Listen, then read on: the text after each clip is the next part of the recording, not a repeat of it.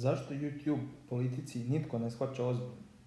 Instagram i YouTube će imati važnu ulogu na parlamentarnim izborima, misle Zlatan Janković i Mate Mić. Ostatak razgovora poslušajte u nastavku. Atomski marketing podcast. Ne zovite to samo digitalnim marketingom, to je marketing digitalnog doba. I to, je taj, to, to je bio test YouTube-a, to je bio test YouTube-a.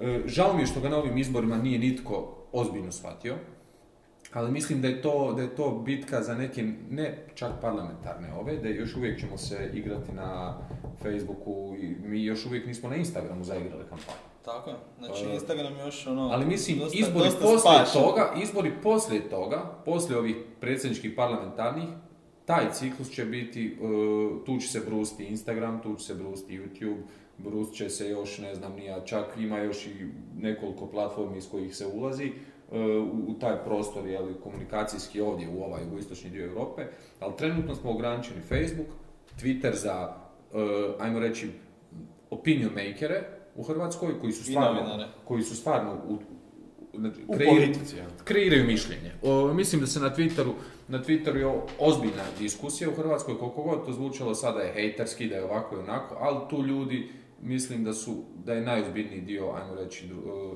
digitalne publike na, na Twitteru i onda dalje se to prenosi preko Facebooka, ide i, i, to tako, to, taj trend komunikacijski je u Hrvatskoj.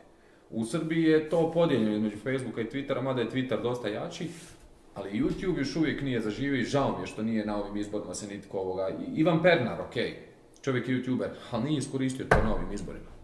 Atomski marketing podcast. Ne zovite to samo digitalnim marketingom, to je marketing digitalnog doba.